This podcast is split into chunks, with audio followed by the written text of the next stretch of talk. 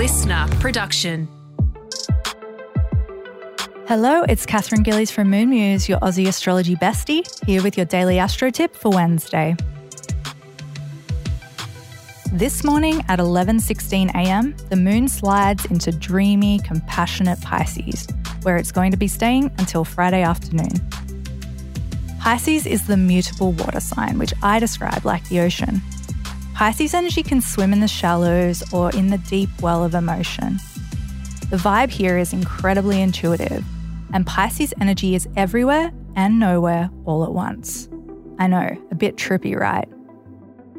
It's a beautiful ethereal energy, but can often veer us off track, so make sure you're sticking to the task at hand. Now, Wednesday's Mercury Day, which rules communication, thinking, and sharing ideas. It's a really great day today for scheduling meetings, romancing clients with that Pisces moon, or getting on top of your emails. That's all today. Tune in tomorrow morning for your daily astro tip, and don't forget to follow me on TikTok at Moon Muse.